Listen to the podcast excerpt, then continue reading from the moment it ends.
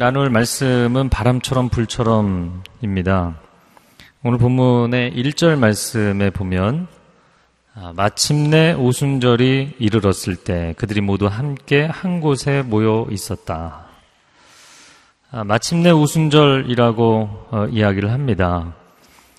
어, 오순절날 성령의 강림의 역사가 나타났는데 그 사건은 사실 이 사도들이 또 120문도가 마가의 다락방에서 모여서 기도할 때 기도하는 내내 조금씩 나타난 것이 아니고 어느 한순간에 갑자기 나타난 사건입니다.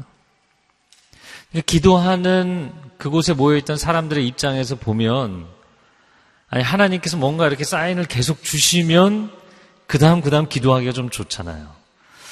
그런데 하나님께서 아무런 특별한 얘기가 없으셨어요. 어떤 반응이나 뭐 부어주시는 것이 없이 어느 한순간에 하나님께서 성령의 아, 물 붓듯이 부으시는 역사를 일으키신 것입니다. 바람처럼, 강력한 바람처럼, 아, 그리고 강력한 불처럼. 그래서 어떤 부, 어떤 그 이 본문에 대한 해석하는 분은 이렇게 표현을 했더라고요. 120명이 앉아있는 그 방 안에 토네이도가 분다고 생각을 해봐라.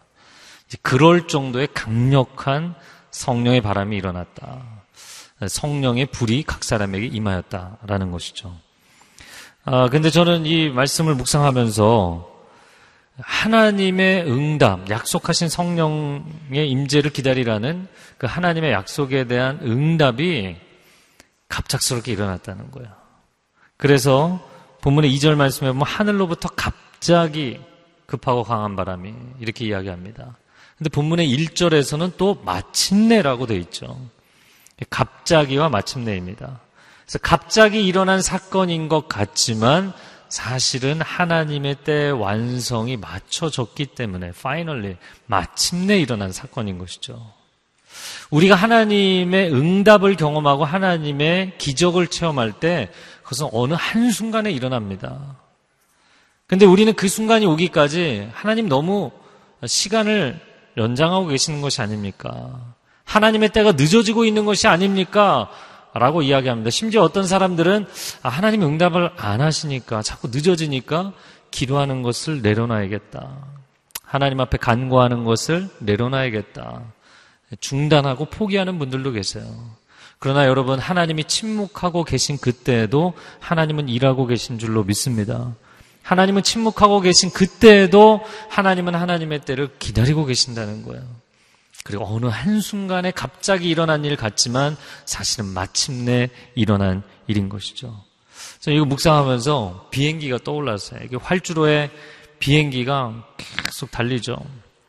그런데 그 어떤 비행기도 달리다가 아무리 달려도 비행기 동체가 뜨지를 않으니까 비상하지 않으니까 그만두겠다 포기하진 않아요. 아무리 긴 거리를 달릴지라도 아무리 엔진에 힘이 들어갈지라도 아무리 많은 연료를 쓸지라도 비행기가 활주로를 달릴 때는 뜨겠다는 분명한 의지가 있는 것이에요. 여러분 하나님의 응답이 임하기까지 포기하지 않는 기도 생활을 할 수 있기를 바랍니다. 자 그리고 오늘 본문을 묵상하면서 또 한 가지 재밌는 것은 그 모두가 함께 한 곳에 모여 기도할 때 성령의 임재가 나타났어요. 근데 뭐가 그렇게 특별히 재밌는 요소가 없지 않는가? 근데 그 사람은 각자 관심 있는 분야가 보이는 거잖아요. 근데 저는 이 기도의 장소가 기도의 시간이 아, 특별히 새벽 시간이 아니었겠나 이런 생각을 합니다. 저는 새벽 기도 나오시는 분들을 특별히 사랑합니다. 근데 왜 그렇게 생각하냐면 야, 이 사람들이 취했나 보다. 벌써 취했나 보다. 이야기를 하니까 베드로가 오늘 본문 뒷부분에 15절에서 해명을 하는 장면이 나오는데 오전 9시입니다. 우리가 취할 시간이 아닙니다. 이 얘기를 해요. 이게 저녁이나 한밤중이 아니라는 거예요. 그러면 제자들이 뭐 전날 기도하고 각자 쉬다가 오전 9시에 모였는데 갑자기 성령의 임재가 나타났을까요? 그러니까 적어도 새벽부터 기도를 했든지 아니면 철야 기도를 한 것 같아요. 그래서 뜨겁게 기도하는 가운데 성령의 역사가 나타났어요. 그럼 성령의 역사가 어떤 현상으로 나타났는가? 2절, 3절, 4절에서 세 가지로 설명을 합니다. 2절 말씀을 같이 읽어보겠습니다. 그때, 시작. 그때 하늘로부터 갑자기 급하고 강한 바람 같은 소리가 있었고 그들이 앉아있던 온 집을 가득 채웠습니다. 급하고 강한 바람 같은 소리. 성령의 임재는 바람과 같다. 여러분, 바람은 눈에 보이지 않습니다. 손에 잡히지 않습니다. 아, 그럼에도 불구하고 바람이 불었다는 것은 굉장히 분명한 사건이죠. 바람이 불면 물결이 일고 바람이 불면 나뭇가지가 흔들리고 바람이 불면 우리 피부로 느끼는 것이죠. 내가 성령의 이런 강력한 임재 체험, 성령님이 정말 임재하시는 체험을 했는가? 어떤 분은 긴가민가한 분들이 있어요. 그런데 사실은 그럴 수 없다는 거예요. 영적인 사건이지만 그것은 너무나 분명한 사건이기 때문이에요. 그래서 오늘 본문에 하늘로부터 급하고 강한 바람 같은 소리, 땅에서 불어오는 바람이 아니라 하늘로부터 임하는 급하고 강한 바람 같은 소리가 방 안 가득 채웠다라고 말씀합니다. 자, 그 다음 3절을 보겠습니다. 시작. 그리고 마치 불 같은 혀들이 갈라지는 것이 그들에게 나타나 그들 각 사람 위에 임했습니다. 불 같은 혀들이라고 표현이 되어 있는데 불의 혀라는 표현은 이 불꽃을 형상화해서 표현한 것입니다. 불이 이렇게 타오를 때 이글이글 타오를 때 이제 불꽃들이 피잖아요. 아, 그 이야기를 하고 있습니다. 성령님은 불과 같으시다. 이 불은 순식간에 모든 것을 태워버리고 불은 모든 것을 깨끗하게 비우는 정련하는 작용이 있죠. 성경 전체를 보면서 하나님의 임재의 불이 두 가지로 크게 나타납니다. 한 가지는 심판하시는 불, 악인들을 태우시는 불. 신명기 4장 24절 말씀에 내 하나님 여호와는 소멸하는 불이시다. 소멸하시는 불이다. 그렇게 나옵니다. 그래서 악인들을 심판하시는 하나님의 강력한 불. 그러나 또 한 가지 하나님의 임재로부터 나오는 불은 이스라엘 백성들을 광야 40년 동안 지켜주시고 인도하시는 불기둥으로 나타나고 미디안 광야에서 모세에게 응답하실 때 모세에게 나타나실 때, 그리고 갈멜산에서 엘리야 선지자에게 응답하실 때도 불로 나타나셨죠. 그래서 불로 임하시는 그 하나님은 소멸하시는 악인들을 소멸하시는 불로 나타나실 뿐만 아니라 하나님의 은혜의 임재로 나타나시기도 합니다. 바람같이 불같이 임하시는 성령님. 그 성령님이 우리 가운데 임하시면 우리의 옛 자아가 죽게 되고 아주 뿌리 깊이 내리고 있는 쓴뿌리들과 미움과 분노와 세상의 헛된 정욕과 다툼과 우울함과 불안함, 이 모든 것들, 우리 안에 있는 더러운 것들, 어두운 것들을 다 태우시는 줄로 믿습니다. 예, 다 태워주실 뿐만 아니라 깨끗하게 비우시고 우리 안에 성령의 바람, 이 바람은 굉장히 강력한 힘이죠. 다이내믹한 힘입니다. 성령의 강력한 바람이 불어서 우리 안에 새로운 생명의 역사가 역동하게 만들어 주시는 분이시죠. 자, 그러면 세 번째 현상은 무엇인가? 4절 말씀 같이 읽겠습니다. 그러자 모두 성령으로 충만함을 받고 성령께서 그들에게 말하게 하심을 따라 그들이 다른 방언으로 말하기 시작했다. 충만함을 받았다. 사도행전 1장 5절에서는 너희가 성령으로 세례를 받게 될 것이다. 말씀했는데 그 성령의 세례를 경험하면서 성령의 충만함을 받게 됐다. 사람을 세례를 줄 때 물에 완전히 잠궜다가 꺼내는 것이죠. 물로 충만해지는 것이죠. 머리끝부터 발끝까지. 마치 에스겔 47장에 에스겔 선지자가 경험한 것처럼 그 하나님의 임재로부터 나오는 은혜의 강수가 발목을, 무릎을, 허리를, 온몸을 덮는 창이란 강수가 되는 것처럼 아, 성령의 세례를 받음으로 성령의 내주하심과 충만하심의 역사를 경험하게 된 것입니다. 아, 그런데 이렇게 성령으로 충만해지면 사람이 바뀝니다. 아, 인격적인 변화가 일어납니다. 인격적인 변화라는 것은 인격의 3요소, 지정의의 변화가 일어납니다. 첫 번째, 성령께서 충만히 임재하시면 우리 생각에 질서가 임합니다. 할렐루야. 여러분, 생각이 많다고 해서 생각에 질서가 있는 것은 아니죠. 생각이 많다고 해서 그 사람의 생각이 생산적인 것도 아니죠. 생각이 많다고 해서 꼭 지혜가 있는 것도 아닙니다. 어떤 사람들은 생각이 머릿속에서 실타래처럼 꼬여서 아, 오히려 생각이 많을수록 지혜로운 판단을 할 수 없고 결정을 할 수 없고 너무 생각이 많아서 가지수가 너무 많이 보여서 결정을 못하고 행동을 못하는 사람들도 있어요. 그 생각이 많아서 뭐 골치가 아프고 잠이 안 오고 고통스러워하는 사람 있으시죠? 제가 이런 사람을 어떻게 잘 알까요? 제가 그런 유형의 사람이기 때문이에요. 제가 성령님 만나지 못했으면 저는 맨날 생각하다 고민하다 끝났을 거예요. 여러분, 그렇게 생각이 너무 많기 때문에 고통스러워 하는 사람들은 성령의 충만한 임재하심을 사모하시기 바랍니다. 성령님 임하시면 우리 생각에 질서를 주세요. 그리고 생각이 우리 안에만 머물러 있고 실행되지 않으면 밖으로 표현되지 않으면 안에서 고인물처럼 썩어 들어가요. 이것이 정말 사실인지 진실인지 검증할 수 있는 프로세스가 없어요. 생각하는 것을 표현하고 풀어내는 게 굉장히 중요하거든요. 예술가들의 고통이 그거잖아요. 작가도 그리고 뭐 그림 그리는 화가도 속에는 잔뜩 있는데 이거 표현이 안 되면 너무 고통스러운 거거든요. 일반적인 사람들도 다 마찬가지입니다. 하나님은 하나님의 생각을 창조 세계로 다 풀어내신 분이신 줄로 믿습니다. 우리는 하나님의 형상으로 지음받은 존재들이에요. 하나님의 영이 우리 안에 충만히 임하시면 우리 생각의 질서가 임하고 그 생각이 실행될 수 있는 힘을 주세요. 할렐루야. 그런 체험이 있기를 바랍니다. 또한 두 번째는 성령께서 충만히 임재하시면 우리의 감정에 평안이 임합니다.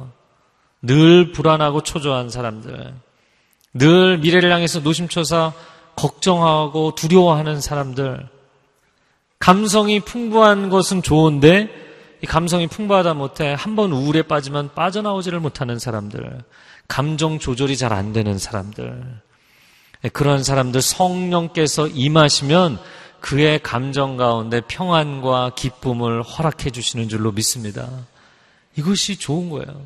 그래서 성령님은 마치 우리 감정의 조련사와 같은 분이세요. 막 널뛰기를 하는 야생마를 준마로 조련하시는 것이죠. 그래서 우리 감정 가운데 성령께서 임하시면 성령의 임재의 첫 번째 특징, 이 평안함 가운데 기쁨을 주세요.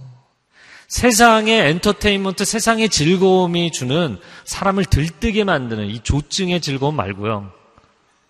성령께서 임하시면 너무너무 평안한데 기쁜 거예요. 여러분, 그러한 기쁨이 여러분의 삶에 체험되기를 바랍니다. 세 번째, 성령께서 임하시면 우리의 의지에 거룩을 허락하십니다. 사실 이 자유의지의 기능이 잘못된 분들이 많습니다. 사실 모든 인간은 자유의지의 기능이 잘못되어 있어요. 의지가 약한 사람, 의지 박약, 의지가 악한 사람, 내가 복수하리라, 원한을 갚으리라, 나쁜 일을 계획하고 그걸 실행하겠다고 생각하는 사람, 의지가 약한 사람, 의지가 악한 사람, 그리고 의지가 없다시피 한 사람. 여러분, 하나님께서 사람을 세상에 창조하시면서 인생의 자기 주도권을 갖게 하셨어요. 심지어 하나님을 사랑하는 것도 스스로 선택할 수 있게 해주셨어요. 이거는 엄청난 리스크잖아요. 그럼에도 불구하고 하나님은 사람에게 자기 주도적 결정권을 주셨어요. 그래야만 온전한 인격체가 되기 때문이에요. 그런데 환경에 끌려다니고 사람들에게 끌려다니고 가끔 우리가 뉴스에 보면 일방적으로 뭐 직장에서나 아니면 가정에서나 인간관계에서 와, 이건 너무 지나친 학대다 싶을 정도로 당하는 사람들 있잖아요. 그럼에도 그 굴레에서 벗어나지 못하는 경우들이 있어요. 사람에게 끌려다니고 종처럼 사는 의지 자체를 잃어버린 사람들, 또 의지가 악한 의지를 가진 사람들, 사단에게 종처럼 끌려다니는 사람들, 의지의 기능에 문제가 생긴 사람들, 성령의 충만한 임재하심을 사모하십시오. 성령께서 임하시면 우리의 의지를 건강하게 만들어주시고 거룩하게 만들어주세요. 사단이 사람을 사로잡으면 저는 이제 목회적인 사역을 하면서 예, 귀신 들린 사람도 만나게 되고 성령 충만한 사람들도 만나게 됩니다. 근데 귀신 들린 사람, 사단에게 사로잡힌 사람들 특징이 무엇이냐면 사단이 짐승을 몰아가듯이 몰아가요. 매우 비인격적이에요. 처음에는 달콤하게 너가 이거 즐기면 굉장히 좋을 것처럼 순간적인 위로가 있을 것처럼 이야기하지만 딱 걸려들고 나면요. 그 다음에는 질질질 끌고 다녀요. 근데 성령께서 사람을 사로잡으시면 그 사람의 인격을 건강하게 회복시켜 주시고 스스로 자원하는 마음으로 하나님이 기뻐하시는 삶을 살게 해 주십니다. 할렐루야. 이게 너무나 감사한 거죠. 이걸 간단하게 줄여서 얘기하자면 사단은 우리를 충동하지만 성령님은 우리를 감동하시는 분이세요. 같은 동자죠. 마음이 동한다고 아무데나 따라가시면 안 돼요. 야, 이거 뭐 좋겠는데 악인의 꾀를 쫓아가지 말라. 이렇게 시편 1편에 이야기하잖아요. 마음이 동한다고 다 따라가시면 안 됩니다. 사람들이 이야기하고 세상이 이야기하고 유혹이 다가온다고 해서 마음이 동한다고 다 따라가시면 안 됩니다. 왜냐하면 그 동하는 것 중에 감동이 있는가 하면 충동이 있기 때문이에요. 사단은 우리를 충동해서 죄를 짓게 만들고 화를 쏟아붓게 만들고 유혹에 빠지게 만들고 순간적인 쾌락에 빠지게 만들고 하나님을 바라보지 못하게 만들죠. 그러나 성령님은 우리를 감동하셔서 우리의 지성과 감성과 의지로 하나님을 인격적으로 따라가게 하시는 분이세요. 근데 그렇게 성령께서 충만히 임재하시니까 아, 우리 속에 있는 것이 밖으로 나오게 돼 있잖아요. 아, 컵에 뭔가를 계속 부으면 가득 차면 이게 흘러가게 돼 있잖아요. 그런 것입니다. 그래서 성령의 충만함 가운데 흘러나오게 된 것이 있는데 그것이 성령의 언어 방언입니다. 그래서 오순절 성령 강림 사건에서 4절 하반절을 보면 방언을 했다. 자, 그런데 이 단어가 3절에 나오는 불같은 혀들, 이 혀라는 단어 영어로 텅이잖아요. 이 글로사라는 헬라어입니다. 근데 이 단어와 4절에 나오는 방언으로 이야기했다. 그 방언도 글로사예요. 그러니까 우리말 번역상으로는 사실 그게 캐치가 안 되지만 원어 성경을 보면 이 두 개의 단어를 동일한 단어를 사용한 이유가 있어요. 방언은 사람이 자의적으로 하는 것이 아니라 성령께서 주시는 역사라는 거예요. 성령께서 그 사람에게 임하였기 때문에 방언의 역사가 나타난다는 것입니다. 그런데 뭐 오늘날 은사 중지론, 은사 폐지론, 은사에 대해서 어, 거부 반응을 보이는 분들 중에 그런 얘기를 하는 분들도 있어요. 고린도전서 13장을 보면 방언 은사는 은사 중에서 제일 약한 거다. 별 볼 일 없는 거다. 여러분 하나님이 주시는 선물 가운데 귀하지 않은 것이 없는 줄로 믿습니다. 그래서 신앙생활 하시면서도 또 교단적 배경 또 본인의 신앙 스타일에 따라서 방언하는 사람이 있으면 꺼려하고 아, 시끄럽다고 집에서 방언 못하게 하고 그런 분들도 있죠. 교회들 가운데도 방언 못하게 하는 교회들도 있어요. 그럼 오늘 본문에 분명히 이야기하는데 방언은 성령의 역사입니다. 그리고 이 언어가 변한다는 것은 상당히 중요한 의미를 갖는데 그것은 무엇이냐면 내 인격의 주도권, 내 인생의 주도권을 하나님께 내어 맡기는 체험이기 때문이에요. 말을 내가 하는데 사실 성령님이 말씀하시는 대로 따라 하는 것이에요. 이게 얼마나 놀라운 경험인지 모릅니다. 여러분, 나라도 정권이 변하거나 쿠데타를 일으키면 가장 먼저 장악하는 것이 언론 방송이에요. 이 언어라는 것은 단순히 말이 아니라 그 체제 전체, 그 존재 전체를 대변하는 굉장히 강력한 힘이기 때문이죠. 그래서 컨트롤 타워가 바뀌면 언어도 바뀌게 돼 있어요. 사람 안에 악한 영이 들어가면 악하고 어두운 말을 하게 됩니다. 사람 안에 성령님이 내주하시면 거룩한 언어, 생명을 살리는 언어를 하게 될 줄로 믿습니다. 어, 또 어떤 분들은 방언이 말을 빨리 하다 보니까 혀가 꼬여서 나오는 것이다. 이렇게 얘기하시는 분도 있어요. 굉장히 말을 빨리 해야 될 것 같아요. 혀가 꼬일 정도 하려면. 어, 근데 제가 그 처음 저도 방언을 받았을 때 이게 좀 의심이 되더라고요. 방언이라는 거 처음 해보니까 이상한 거예요. 근데 제가 한 몇 달 지났을 때 한 수련회를 갔는데 제 옆에 있는 한 선생님이 저는 그때 학생 때였는데 저랑 똑같은 방언의 단어와 표현들을 쓰는 거예요. 그분하고 제가 무슨 뭐 같은 단어를 사용하자고 이렇게 상의를 한 적이 없거든요. 똑같은 언어를 쓰는 거예요. 제가 작년에 인도네시아 아우니치를 가서 그 현지인들 과 함께 성령 집회를 했는데 그분들도 방언을 받는데 우리랑 똑같은 방언을 하는 거예요. 할렐루야. 여러분 방언은 하나님이 주시는 선물이에요. 어, 제가 그 방언을 처음 받은 것은 중학교 3학년 때인데요. 수련회를 가서 열심히 사모했는데 못 받고 갔다 와서 받았어요. 근데 저는 이렇게 책을 읽다가 은혜를 많이 받았어요. 제가 대학교 1학년 때 처음 들어갔을 때는 그때 한참 그 데이비스 맨즈의 상한 감정의 치유, 그 내적 치유에 대한 그 소개가 우리나라 기독교계에 많이 알려지던 때입니다. 그래서 이 이너 힐링에 대해서 내적 치유에 대해서 강의도 듣고 뭐 세미나도 듣고 뭐 성경도 보고 이 고등학생 때까지 꾹 누르고 있었던 이 감정의 문제, 상처의 문제 이런 것들을 하나님 앞에 이제는 풀어놓고 해결할 기회가 왔다 생각했어요. 근데 아무리 정보와 지식을 들어도 이게 내적 치유가 일어나지 않는 거예요. 근데 저는 아주 희한한 경우에 내적 치유가 일어났는데요. 어, 저희 큰형이 어느 날 무슨 생각인지 만화책을 10권을 빌려왔어요. 만화책의 제목은 달려라 한이었습니다. 근데 뭐 저희 집이 만화책을 어렸을 때부터 읽지는 않았거든요. 근데 어, 너무나 신기한 만화책을 갖고 왔잖아요. 그래서 딱 1권을 읽고 제가 너무 많이 통곡을 했어요. 이게 달려라 하니까 이제 엄마가 돌아가시고 슬픈 가운데인데 이 나일이 나쁜 계집에 계속 자극을 하잖아요. 그래갖고 근데 또 자극을 받으면 오히려 막 그냥 그 뭐라고 해야 될까 울분이라고 해야 될까요? 그런 것으로 달리기가 막 빨라지는데 저도 뭐 달리기를 좋아하고 또 어렸을 때 이제 막 상처나 이런 것들이 그 어떻게 오버랩이 됐는지 하여튼만 눈물이 쏟아지더라고요. 그래서 그날 딱 1권 읽고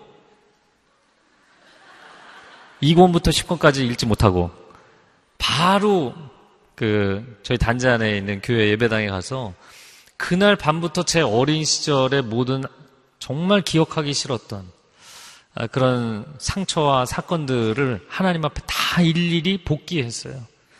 다 리뷰하면서 하나님한테 말씀드리고 관계된 사람들을 다 용서하고 그리고 용서할 뿐만 아니라 내가 잘못한 것도 인정하고 여러분 내적 치유에서 이게 굉장히 중요합니다. 내적 치유. 제가 그놈을 그놈을 용서하겠습니다. 이것만 하시면 절대로 안 돼요. 사실은 나도 기여한 게 있거든요. 그래서 나의 잘못도 인정하고 하나님 앞에 회개하고 3주 동안 매일 밤 두세 시간씩 하나님이 딱 터치하시고 나니까 쏟아지더라고요. 제가 방언을 받은 것도 책을 읽고 나서였는데 수련회 가서 물론 은혜를 많이 받았는데 어, 방언을 못 받았어요. 바로 다음 날이었는데 참 무슨 생각이 뜬금없이 갑자기 제인 에어를 읽었어요. 근데 주인공이 굉장히 불쌍하잖아요. 또 한참을 통곡했어요. 저는 여성 취향인 것 같아요. 그 정말 한참을 통곡하고 있는데 그 신방 전사님이 오셨어요. 저희 어머님하고 신방 다녀오셔서 아, 자주 오시는 분이 한 번도 그 얘기를 하신 적이 없는데 오늘 하나님 방언을 주실 거다. 그래서 저희 작은 형하고 저하고 이렇게 앉아보라고 하시더니 한참 기도를 하는데 정말 둘 다 방언이 터졌어요. 아, 얼마나 감사한지. 그리고 정말 그 방언을 하고 방언 찬양을 하고 방언을 하면서 그 느끼는 하나님의 임재하심. 그리고 방언이 방언 통변이 되고 방언 통변은 예언이 되고 예언이 환상이 되고 하나님께서 열어주시는 영적인 세계에 대해서 굉장히 중요한 관문의 역할을 합니다. 저는 여러분이 모두가 방언 체험할 수 있기를 축복합니다. 또 한 가지 재밌는 얘기를 해드리면 청년부 사역을 할 때 아, 그냥 세상 일을 하느라고 교회를 등지고 오랫동안 있던 친구가 한 친구가 이 친구 너무 불쌍한 거예요. 그 세상적으로도 이제 힘들어지고 피폐해져 가니까 교회로 다시 돌아와라, 돌아와라 계속 권면을 해서 돌아오게 됐어요. 어, 그리고서는 예배를 드리고 이제 영혼이 완전히 그냥 치유가 되고 은혜가 충만해졌어요. 그래서 매일 새벽 예배를 나오고 매일 새벽 예배 어, 스텝을 섬기고 어, 그리고 순장으로 섬기고 어, 화요성령 집회 나오고 저희가 이제 청년부 같은 경우는 연초에 리더십 수련회를 갑니다. 아, 근데 이제 그 리더십 수련회에 제가 보기보다 굉장히 강력한 걸 좋아하거든요. 그래서 금식하면서 일곱, 일곱 차례 쉬는 시간 없이 스트레이트로 일곱 번 집회하는 아, 그런 집회를 했어요. 아, 이 친구가 간절히 방언을 사모했어요. 근데 그 리더십 수련회가 주일날 끝났는데 방언을 못 받았다고 실망해 있더라고요. 월요일 지나서 화요일 날 이제 화요 성령 집회 제가 메시지를 해야 되는데 본문 스케줄을 보니까 바로 이 본문이에요. 방언. 근데 그 친구가 화성에 항상 나오거든요. 그 제가 이 설교 준비를 하면서 부담스러운 거예요. 아니 일곱 번 집회를 금식하면서도 못 받았는데 화성에 나가서 또 못 받으면 얼마나 실족할까. 목사가 믿음이 없어갖고요. 아, 제가 그래 걱정을 했어요. 그런데 그날 정말 제가 설교하는데 바로 제일 앞줄에 앉아 있더라고요. 제가 설교하고 그리고 오늘 방언 받기를 소원하는 사람들 일어나십시오. 기도하는데 그날 1번 타자로 받았어요. 할렐루야. 근데 너무나 감사한 것은요. 그 다음에 진짜 재밌는 얘기 나옵니다. 이 친구가 자기를 교회로 돌아오게 해준 친구한테 너무 감격해서 전화를 한 거예요. 집회 끝나고. 그런데 그 친구는 방언을 아직 못 받은 상태였어요. 그러니까 이 친구가 그 얘기를 듣고 너무 부러운 거예요. 근데 놀랍게도요, 수화기를 끊고 한 시간 뒤에 그도 방언을 받았어요.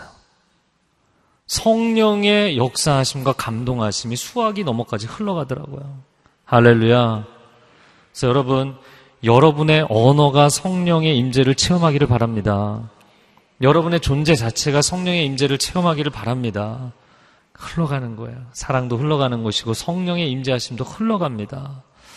추석에 가족들이 모인다고 그냥 즐거워지지 않잖아요. 어, 쉼의 시간을 갖는다고 정말 내적 안식이 오는 것은 아니잖아요. 여러분 성령님께서 여러분의 가정의 모임 가운데 함께 하시기를 바랍니다. 그리고 여러분의 쉼의 시간이 진정한 영적 안식이 될 수 있기를 축복합니다. 아, 오늘 본문의 5절 말씀 한번 읽겠습니다. 5절 시작. 그때 세계 각 나라로부터 온 경건한 유대 사람들이 예루살렘에 머물고 있었습니다. 아, 이 사람들은 디아스포라 유대인들을 의미합니다. 전 세계에 흩어진 아, 북이스라엘이 아수르에 무너지고 남유다가 바벨론에 무너지고 포로로 끌려간 사람들, 이민자로 떠난 사람들. 그들이 이 중요한 오순절 절기에 예루살렘에 모인 것이죠. 근데 그들에게 한 가지 충격적인 사건이 일어났어요. 120명이 모여있는 큰 다락방에서 아주 또렷하고도 큰 외침의 소리가 들리는 거예요. 근데 그 소리를 들어보니까 각자 8절에 보면 태어난 곳의 말로 들었다라고 돼 있습니다. 6절 말씀에 보면 각자 자기들의 언어로 들었다. 아, 번역상으로는 6절과 8절의 표현이 다르게 되어 있지만 원어상으로는 같은 표현으로 되어 있어요. 이것을 개혁 성경에서는 뭐라고 번역을 했냐면 난곳 방언이다 이렇게 번역을 했습니다. 언어학의 전문 용어로 이야기하면 모국어, 머덜텅이라는 말입니다. 공용어나 통용어를 얘기하는 것이 아닙니다. 당시에 헬라어나 히브리어를 이야기하는 것이 아닙니다. 그들이 태어난 각 지역의 언어로 이 이야기를 들었다는 거예요. 그래서 이들이 충격을 받은 것이죠. 너무나 놀란 것은 첫 번째 갈릴리 출신의 사람들이었기 때문이에요. 여러분 요한복음 7장 52절에 바리새인들이 야 갈릴리에서 선지자가 나오지 못한다. 갈릴리 굉장히 무시했잖아요. 우리가 사도행전 1장 보았지만 하늘로 올라가던 천사들도 무시했잖아요. 야 이 갈릴리 사람들아 뭐 하는 거냐. 오늘 본문에 보니까 1.5세 해외파들도 무시를 했어요. 무슨 갈릴리 사람들이 외국어를 해? 왜냐면 갈릴리 출신의 사람들은 뭐 어부나 과수원직이나 육체 노동을 하는 사람들이지 문자를 쓰는 유식한 사람들이 아니었기 때문이에요. 또 놀란 것은 각 지역의 모국어로 다양한 언어로 들었기 때문입니다. 9절부터 12절까지 나오는 내용인데요. 이 지역에 대한 설명은 팔레스타인, 오늘, 오늘날 팔레스타인이라고 이야기하지만 유대 지역을 중심으로 해서 동쪽으로부터 서쪽까지 이렇게 쭉 설명하고 지중해를 내려와서 또 한 바퀴 돌아서 이제 설명을 합니다. 제가 설명을 드릴게요. 구절에 보면 바데, 메데, 엘림이라고 되어 있는데 구절을 보여주시겠어요? 구절? 네, 구절에 구절 말씀.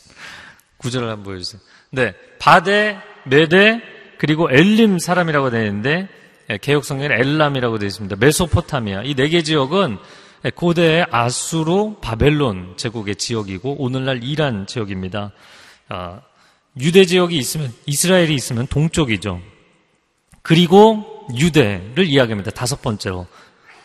어, 여섯 번째, 일곱 번째 이야기하는 갑바도기아와 본도는 바로 유대 지역에 있으면 그 위에 시리아 지역이고 어, 왼쪽으로 서쪽으로 가면 나옵니다. 오늘날 터키 지역입니다. 아, 그리고 그 바로 왼쪽으로 내려가면 아시아, 소아시아 지역이 나오죠. 그 지역의 가장 중심이 되는 도시가 에베소고요. 10절로 넘어가서 부르기아와 밤빌리아, 이 소아시아 바로 옆에 붙어 있는 지역입니다. 지중해를 넘어서 아프리카로 내려와서 첫 번째 나라가 이집트, 그리고 이집트 옆에 있는 리비아, 오늘날도 리비아입니다.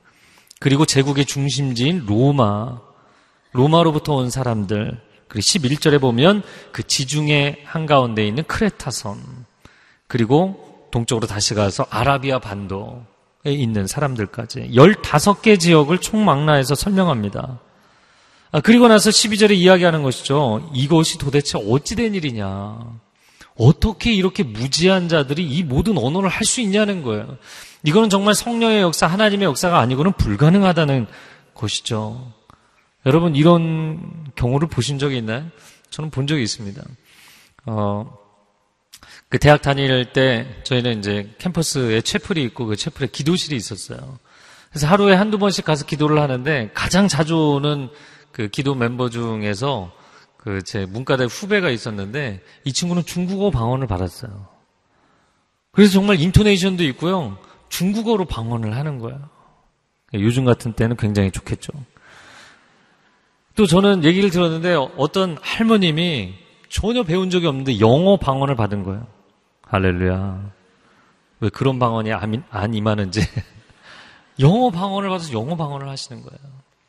여러분, 방언에는 두 가지 종류가 있습니다. 고린도전서 13장 1절 말씀에 한번 같이 읽어보겠습니다. 시작. 내가 사람의 방언과 천사의 말을 할지라도 이 표현이 두 가지 방언의 종류예요. 사람의 방언이라는 것은 사도행전 2장에 나오는 지역 방언을 이야기하는 것이고 천사의 말이라는 것은 오늘날 우리가 소위 어, 이야기하는 방언, 그 방언 통변의 은사가 필요한 천국 방언이라고 이야기하는 그것입니다. 여기서 이 두 가지 종류가 있는 것이죠. 오순절 성령께서 강림하시고 나서 나타난 첫 번째 현상은 방언이었어요. 언어가 변한 것입니다. 근데 방언 자체도 물론 중요하죠. 그러나 우리가 지나친 은사주의에 빠지지 말아야 될 것은 성령 강림의 가장 중요한 특징이 과연 방언이냐는 것이죠. 사실 외적인 현상은 방언이겠지만 그 방언을 통해서 주 예수 그리스도를 증거했다는 것이 중요한 것입니다. 할렐루야. 오직 성령이 너에게 임하시면 너희가 권능을 받고 예수의 증인이 되리라. 성령이 임재하시면 특징이 있는데 나의 삶을 증명하려고 애쓰지 않고 주 예수 그리스도를 증명하는 증거하는 인생이 됩니다. 이 땅에 헛된 영광을 구하지 않고 하늘 영광을 구하게 됩니다. 이것이 성령의 임재하심의 사건이에요. 저는 이 본문의 말씀을 읽을 때마다 그 떠오르는 장면이 있어요. 제가 오늘 이게 이제 교육자로 18년째 사역을 하고 있는데 그 청년으로 있었습니다. 청년부에 있을 때 미얀마 쉘터, 미얀마 공동체를 섬기는 봉사자였거든요. 그래서 이런 추석에 지금도 이제 그 양지에서 빌드업이라는 어, 외국인 근로자들, 이주민들 잔치를 합니다. 추석 잔치를 하는데 저는 그때 설 잔치 때 참석을 했었어요. 근데 함께 뭐 식사도 하고 뭐 레크레이션도 하고 그리고 예배를 드리는데 각 지역에 다 뭐 파키스탄도 있고 몽골도 있고 미얀마도 있고 뭐 각 지역이 있는 거예요. 그러니까 설교자는 한 명인데 이걸 어떻게 하겠어요? 그러니까 각 언어마다 통역자가 앞에 서는 거예요. 그래서 목사님이 한마디 설교를 하면 일곱 개 언어로 동시로 통역하는 거예요. 아, 근데 그 장면이 얼마나 놀라운지 이 사도행전 2장의 장면과 같고 또 계시록의 환상과도 같은 장면이죠. 계시록 7장 9절과 10절 말씀에 우리가 천상에 가면 어떤 장면을 보게 될지에 대해서 이야기하고 있습니다. 한번 같이 읽어보겠습니다. 시작.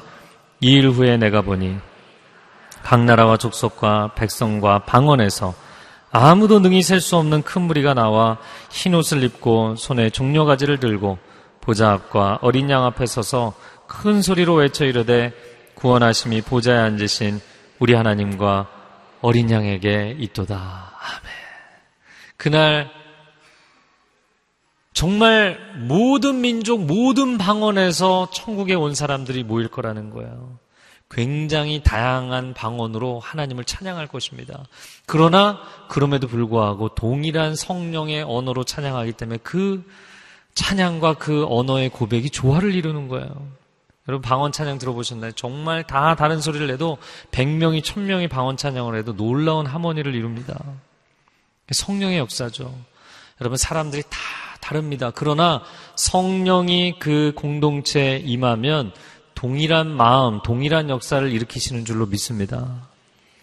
아, 이제 이번 주 추석 가족들이 모이고 아, 또 함께 쉼의 시간을 갖습니다.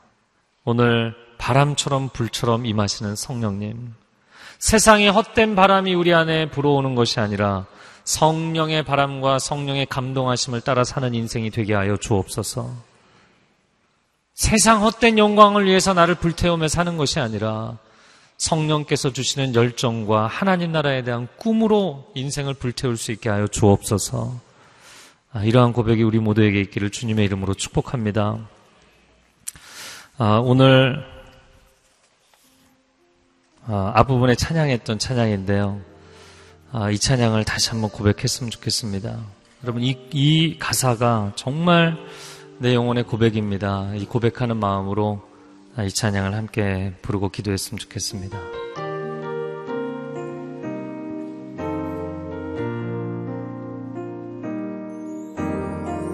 허무한 시절 지날 때 깊은 한숨 내쉴 때 그런 풍경 보시며 단식하는 분 있네 고와 같이 고와 같이 너희를 버려두지 않으리. 내가 너희와 영원히 함께하리라. 억눌린 자 갇힌 자. 억눌린 자 갇힌 자. 자유함이 없는 자. 피난처가 되시는 성령님 계시네. 아멘. 주의 영이 계신 곳에 잠자유가 있다네. 진리의 영이신 성령이 오셨네. 성령이. 성령이 오셨네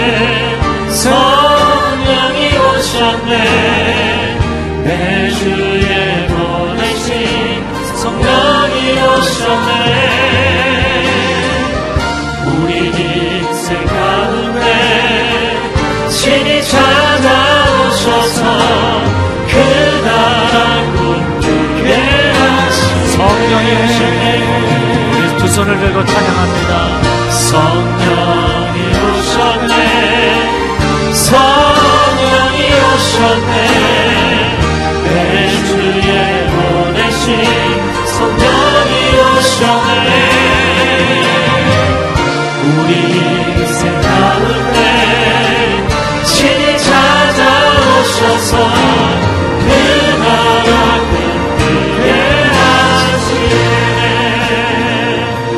두 손을 들고 기도하겠습니다. 성령 하나님 우리 가운데 임하여 주옵소서.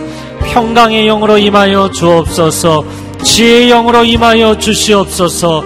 거룩의 영으로 임하여 주시옵소서. 함께 주여 한번 외치고 통성으로 기도하겠습니다. 주여 오 주님 세상의 것들로 가득한 우리의 심령 가운데 성령 하나님 임자하여 주시옵소서 성령 하나님 임자하여 주시옵소서 주 예수 그리스도를 믿음으로 고백하며 나아가 하나님 아버지 앞에 그 존전 앞에 예배하는 예배자들, 하나님의 아들, 딸들이 된 존귀한 성도들, 한 사람 한 사람 위에 성령님 바람처럼 불처럼 임하여 주시옵소서. 인간적인 생각과 세속적인 생각들을 씻어주시고 성령의 기름 부으심으로 채워주시옵소서. 성령의 능력으로 채워주시옵소서. 아멘. 아멘. 아멘. 아멘.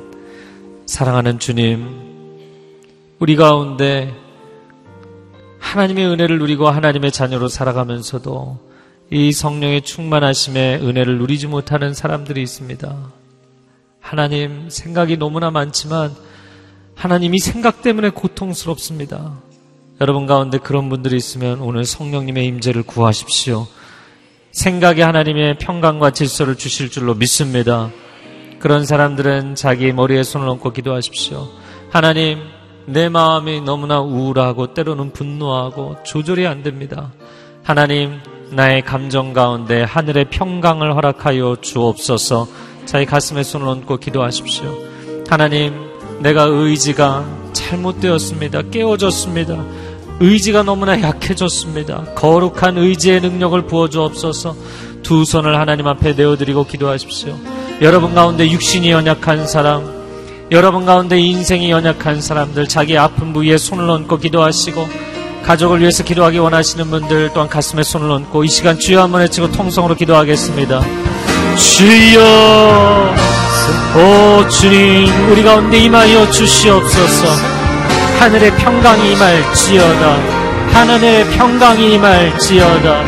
모든 거짓의 구름 그름들은 떠나갈지어다. 모든 악한 그림자들은 떠나갈지어다. 주 예수 그리스도의 이름으로 명하노니 악한 영들은 떠나갈지어다. 성령 하나님 우리 가운데 불같이하여 주시어서 모든 어두운 것과 더러운 것과 악한 것들을 태워 주시옵소서. 정결케 하여 주시옵소서. 깨끗케 하여 주시옵소서. 거룩한 의지와 평안한 마음을 허락하여 주시고 하늘의 지혜와 통찰력을 채워 주시옵소서 하나님의 사람들에게 강하고 담대한 마음을 허락하여 주시옵소서 주님과 동행하는 주님의 임재 가운데 거하는 복된 삶이 되게 하여 주시옵소서 아멘 아멘 아멘 하나님 우리가 처음 신앙생활을 시작할 때 죄의 문제 내가 세상적으로 해결할 수 없기 때문에 오직 영적인 은혜로만 해결할 수 있기 때문에 주 예수 그리스도 십자가 앞에 엎드린 줄로 믿습니다. 근데 신앙생활을 지속해 오면서 너무나 합리적으로, 너무나 인간적으로, 너무나 나의 노력으로 해결하려고 하는 것들이 많습니다. 다시금 성령님의 임재하심을 구합니다. 하나님 나의 신앙에 막혀 있는 부분, 인생에 막혀 있는 부분, 내면에 막혀 있는 부분 성령님 열어 주시옵소서. 모든 어둠의 그림자들은 다 성령의 불로 태워질지어다. 우리를 정결케 하시고 새롭게 하여 주옵소서. 가정 안에 너무나 오랜 세월 20년, 30년, 한 세대, 두 세대, 세 세대에 이르기까지 끊어지지 않는 가정의 죄악의 문제, 어둠의 영역들을 성령의 불로 태워 주시옵소서. 정결케 하여 주시옵소서. 그래서 성령 하나님, 우리를 고와 같이 내버려 두지 아니하시고 우리에게 임재하셔서 하나님 나라를 꿈꾸게 하신다 약속하셨사오니 이 찬양이 우리의 평생의 주제가 되게 하시고 하나님 이것이 우리의 간증이 되게 하여 주옵소서 감사를 드리며 예수 그리스도의 이름으로 기도합니다. 아멘.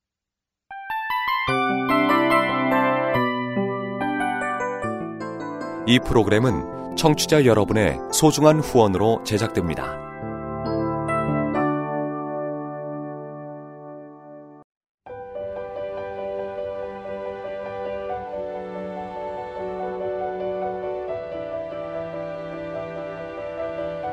세상에는 수많은 교회들이 있지만 더 깊이 있는 말씀 강해를 찾기 위해 크기로만 교회를 선정하지 않습니다. 보다 좋은 영적 콘텐츠를 더 많이 나누기 위해 방송비를 받지 않습니다. 1년 365일 복음만 전하고 싶어서 우리는 광고를 하지 않습니다. 온누리의 복음을 땅끝까지 CGN TV와 함께 땅끝 성교사가 되주세요